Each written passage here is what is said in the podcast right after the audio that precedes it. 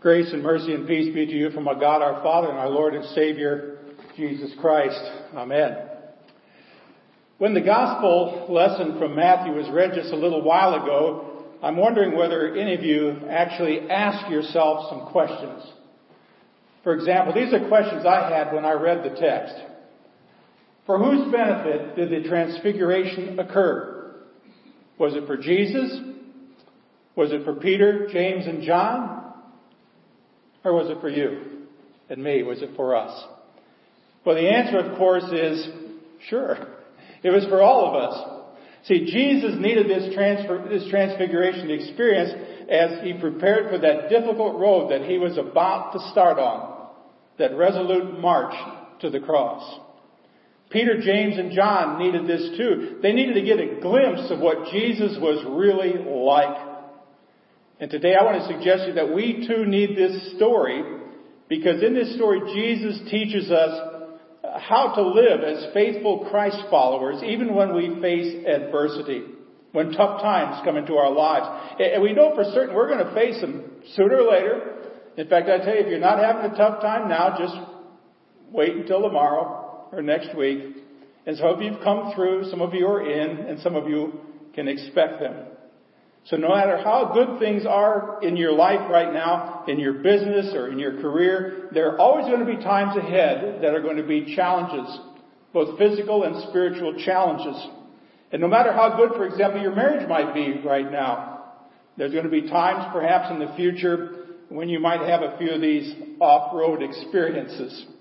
And no matter how great things are going for you, maybe even spiritually right now, there may come a time that no matter how close you feel to God, there will be times in the future when His presence doesn't seem to be quite so near and close.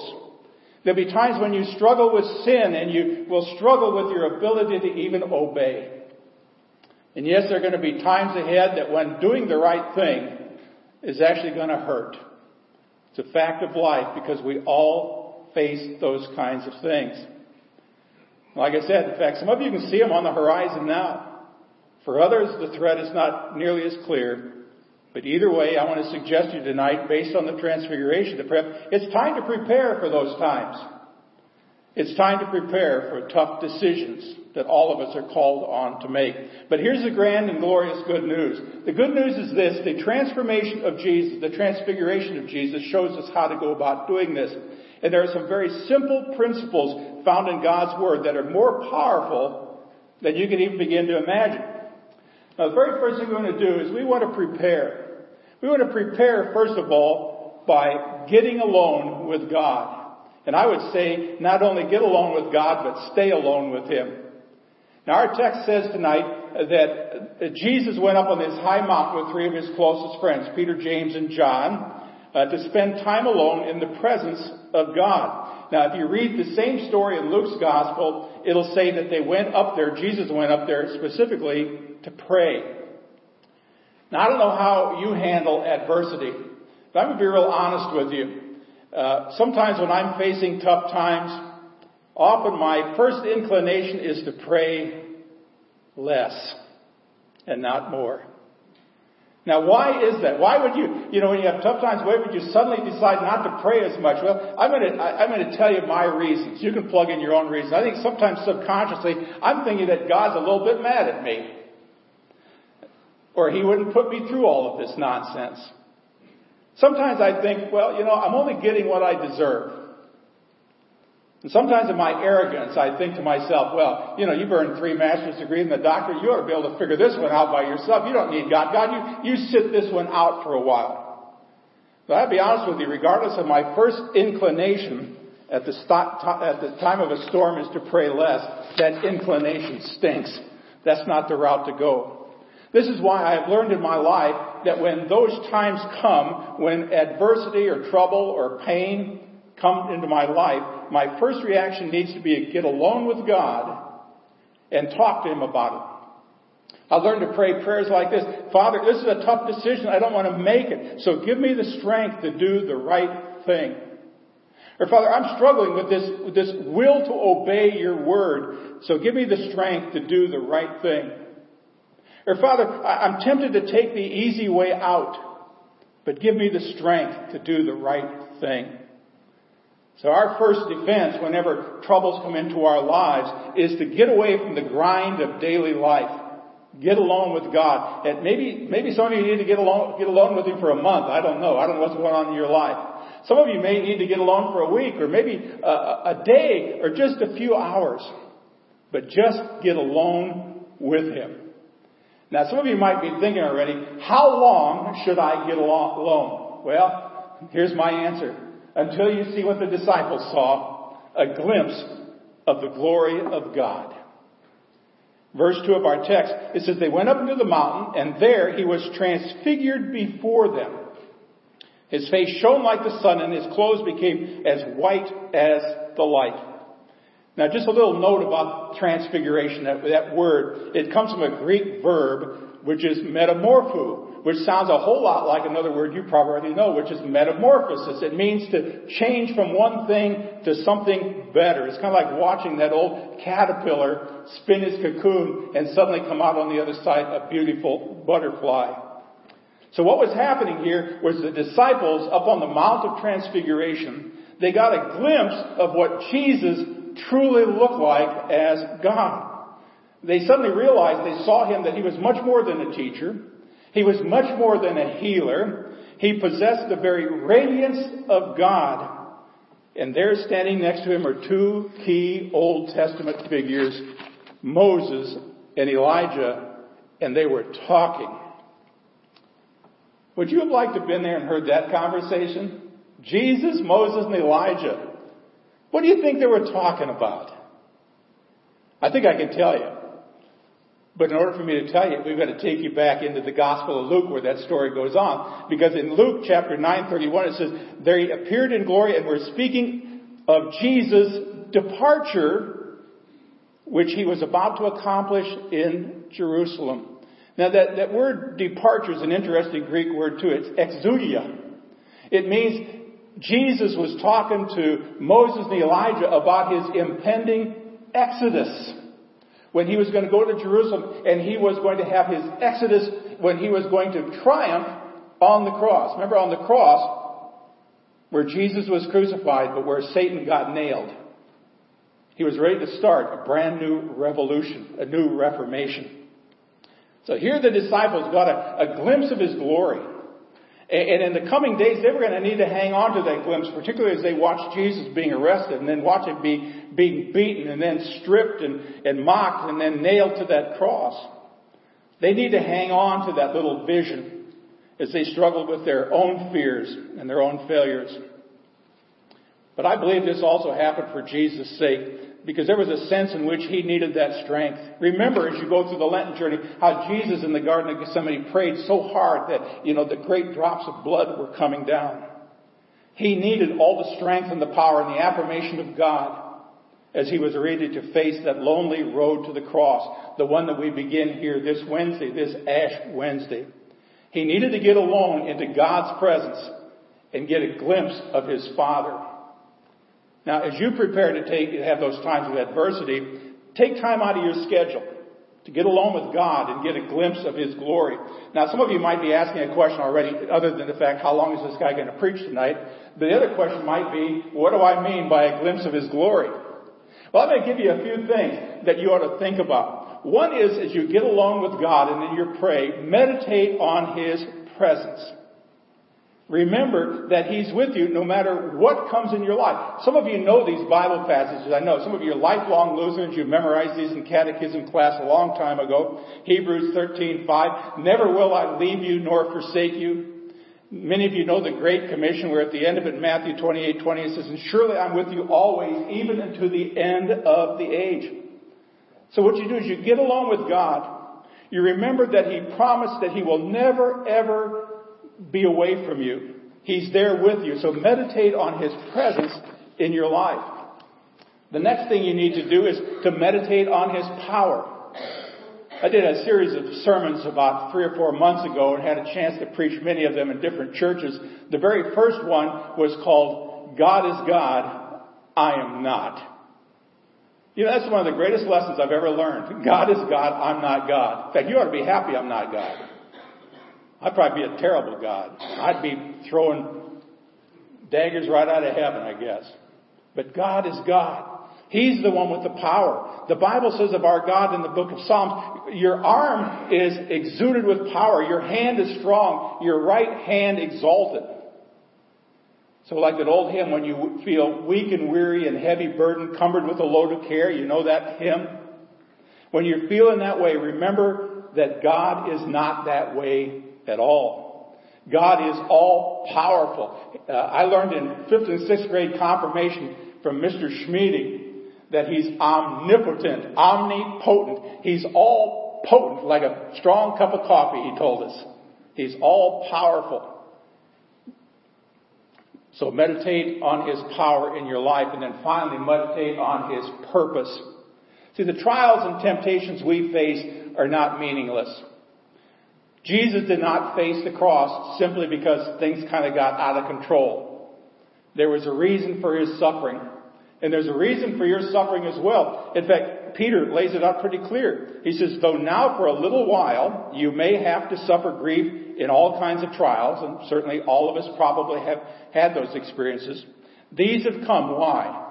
So that your faith of greater worth than gold may be proved genuine and may result in praise, glory, and honor when Jesus Christ is revealed. In other words, when you battle against them and God's power shows in your life, guess what? You can say, look what God did.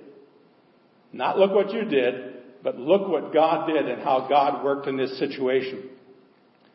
So at the onset of a storm, get alone with God. Catch a glimpse of His glory. Meditate on His presence and meditate on His power and His purpose in your life. And the second thing though is to listen. Listen to God. See, there, there are times when you certainly need to pour out your heart. I don't know what your prayer life is like, but there are some times when, uh, you know, I, I've kind of overcome and I'll get down on my knees in my office. And I just pour out my heart and I just, I just tell God all kinds of stuff. Stuff I, I, I'm having trouble with, stuff that I'm overjoyed about, uh, stuff that's coming up ahead, sermons I need to write, uh, places I need to go. And so I just pour out my heart to Him. And we all need to do that, just to, to lay it out there. But you know something? There's also a time to be quiet. To be quiet and actually listen. Now when Peter got a glimpse of God's glory, he said in verse 4, Lord, it is good for us to be here. If you wish, I will put up three shelters, one for you, one for Moses, and one for Elijah. Now if you look at Luke's account of the transfiguration, this is what it says about Peter. He didn't know what he was saying. He didn't know what he was talking about. See, Peter, as was his custom, opened his mouth and shoved both sandaled feet in it. He probably thought, you know, worshiping God up here, wow, with Moses and Elijah to boot, this is way cool. In fact, that's a whole lot better than to go back down into that valley and see Jesus crucified on that ugly little hill on the outside of Jerusalem. Let's just stay here forever. But you know something? He had a point. I want you to think, have you ever been on a spiritual retreat or been at a worship service that was so great you just didn't want it to end? I spoke at the main prison in, in uh, Angola a couple of weeks ago, and the worship was just phenomenal. The praise band was just, they were rocking and rolling. It was wonderful. Guys were even dancing. It doesn't happen very often in a Lutheran church, does it? Where we get that excited. Sometimes we get really excited, we kind of smile inwardly, but not often. But I just thought, I, I wish this could last all night, but I know they only get two hours to do this. You know what's so great about it? There are no interruptions. The phone's not ringing. You don't have to deal with text messages. You're not on Facebook. People aren't bickering with one another. In those times, you're about as close to heaven on earth as you're going to get.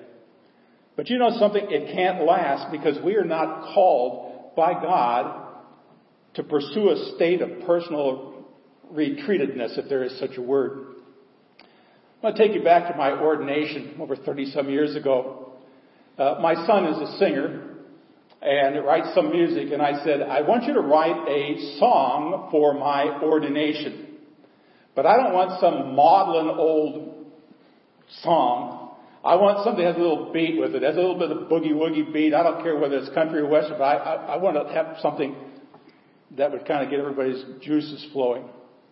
Now I'm not going to sing it for you, uh, but I'm going to tell you a little bit about that song because it was a strong, powerful message from my son Eric to his dad on the day of his ordination. Because there's a line in that song that says, there may be joy on the mountain, but the work is always done in the valley.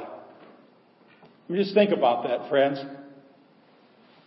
We're called to live in this day in and day out grind of a real world. I mean, to be on these joyful mountaintops is a wonderful thing. You ought to, you ought to be excited about being in a worship service where you can gather together with people and praise the God who created you, who redeemed you, and is looking forward to greeting you in heaven someday. But the real world is right outside those doors. The work, Jesus said, is still done in the valley. See, Peter's idea may have sounded pretty good, but he didn't get God's perspective on the situation. He wasn't listening. So God got his attention. How did he do it? Verses 5 and 6. While he, that's Peter, was still speaking, a bright cloud enveloped him, and a voice from the cloud said, This is my son whom I love, with whom I am well pleased. Listen to him. Now, have you ever heard those words before in the Bible, other than in First Peter? I mean, Peter's only what in the epistle was only repeating what he saw. But have you ever heard those words somewhere else in the Bible? If you think back, it would be the baptism of Jesus. When Jesus was coming up out of the Jordan after being baptized by John, what? He's got a dove on his shoulder. The clouds open. The voice from heaven says, This is my beloved Son with whom I'm well pleased. Hear ye him. Now, that that verse is really taking two Old Testament Bible passages and kind of jamming them together. It's taking a verse that has to do with the coronation of a king from Psalm 2 verse 7. It's also taking part of Isaiah's servant song from Isaiah 42 1 and putting them together. And so when this voice from heaven said, This is my beloved son with whom I am well pleased, the disciples heard God saying, This is the Messiah. This is the servant king. And what happened when he said that? The disciples, it said, fell face down to the ground, terrified. Why? Well, it's not recorded in scripture, but I'm going to give you two reasons I would. What if God suddenly parted the roof of this church and spoke right now? Would it scare any of you?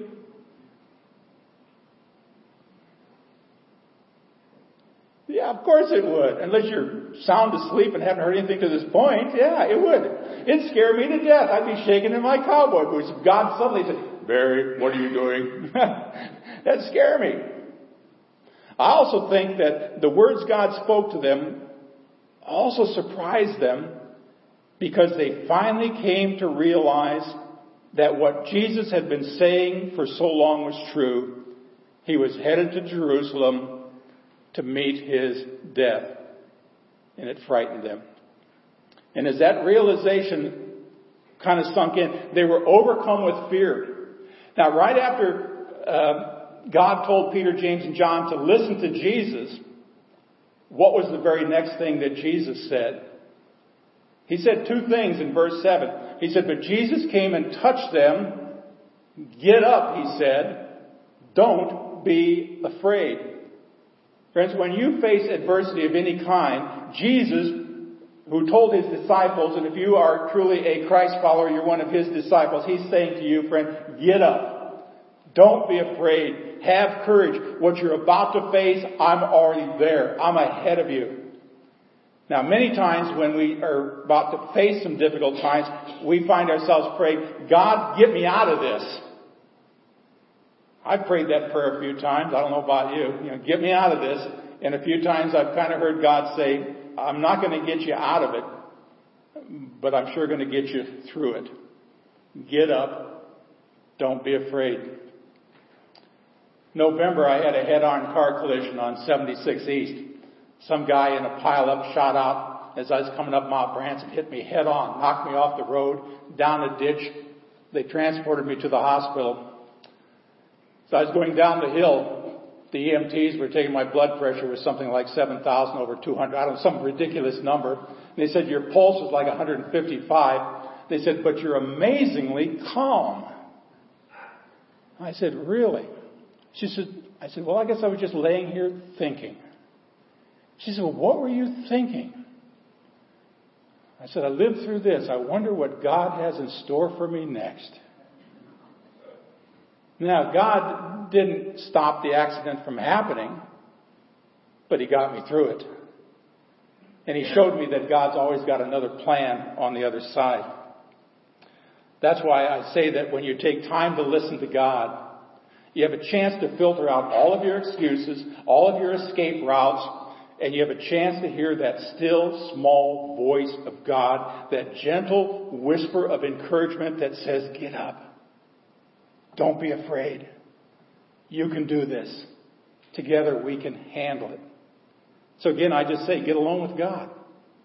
Open your heart to Him, open your ears, listen to Him, and what He's going to say is, don't be afraid. There's one last thing, and it's time to wait on God. Most of us aren't very good waiters. I know I'm not. I'm, uh, you know, I, I learned this a long time. I, I coached high school and college basketball for almost 20 years, and time is very important when you're a basketball coach. I learned from that great coach John Wooden, where time is involved, be on time. I don't wait for nothing. That's why uh, we always start church services according to KST. You know what that is? Kolb Standard Time. But my watch says six. That's when we start. Okay. With God, He sometimes tells us we need to wait a little longer than we like to. As they were coming down the mountain, verse 9, Jesus instructed them, and He said, don't tell anyone what you have seen until the Son of Man has been raised from the dead. Now, we've probably all heard that before. As you read the Gospels, any number of times Jesus said, now don't go telling anybody, don't go telling anybody, but this is the last time in the Gospels He ever says this. Jesus said, you don't need to keep silent forever because there's going to be a resurrection. There's something great coming down the road. He said, yeah, it's true. I'm going to face adversity. Sure, uh, it's true. I, I need to go to Jerusalem and be killed. And yes, it's true, but that's not the end of the story. There will be a resurrection. We will be, you will, I will be raised from the dead. Wait until then, and then what? then tell everybody about your Jesus. And friends, the same is true for you. The story never ends with the storm. Never does. The story doesn't end with defeat. In preparing for adversity, we just need to ready ourselves to wait it out until victory comes. Wait on God. Wait on the resurrection. To get along with God until you get a glimpse of His glory. Experience His presence and His power and His purpose. Get alone with God and actually listen to Him until you get His perspective on what is going, is happening to you until you hear those encouraging words. Get up. Don't be afraid. Get alone with God and then wait. Wait until the storm has passed because there will be a new day. There will be a resurrection. In today's story from Matthew, in this transfiguration of Jesus, we get a glimpse of his power and his glory. The same power, friends, is available to you no matter what you will ever face. Get alone, get up, and don't be afraid. Amen. Let's stand and sing our offertory.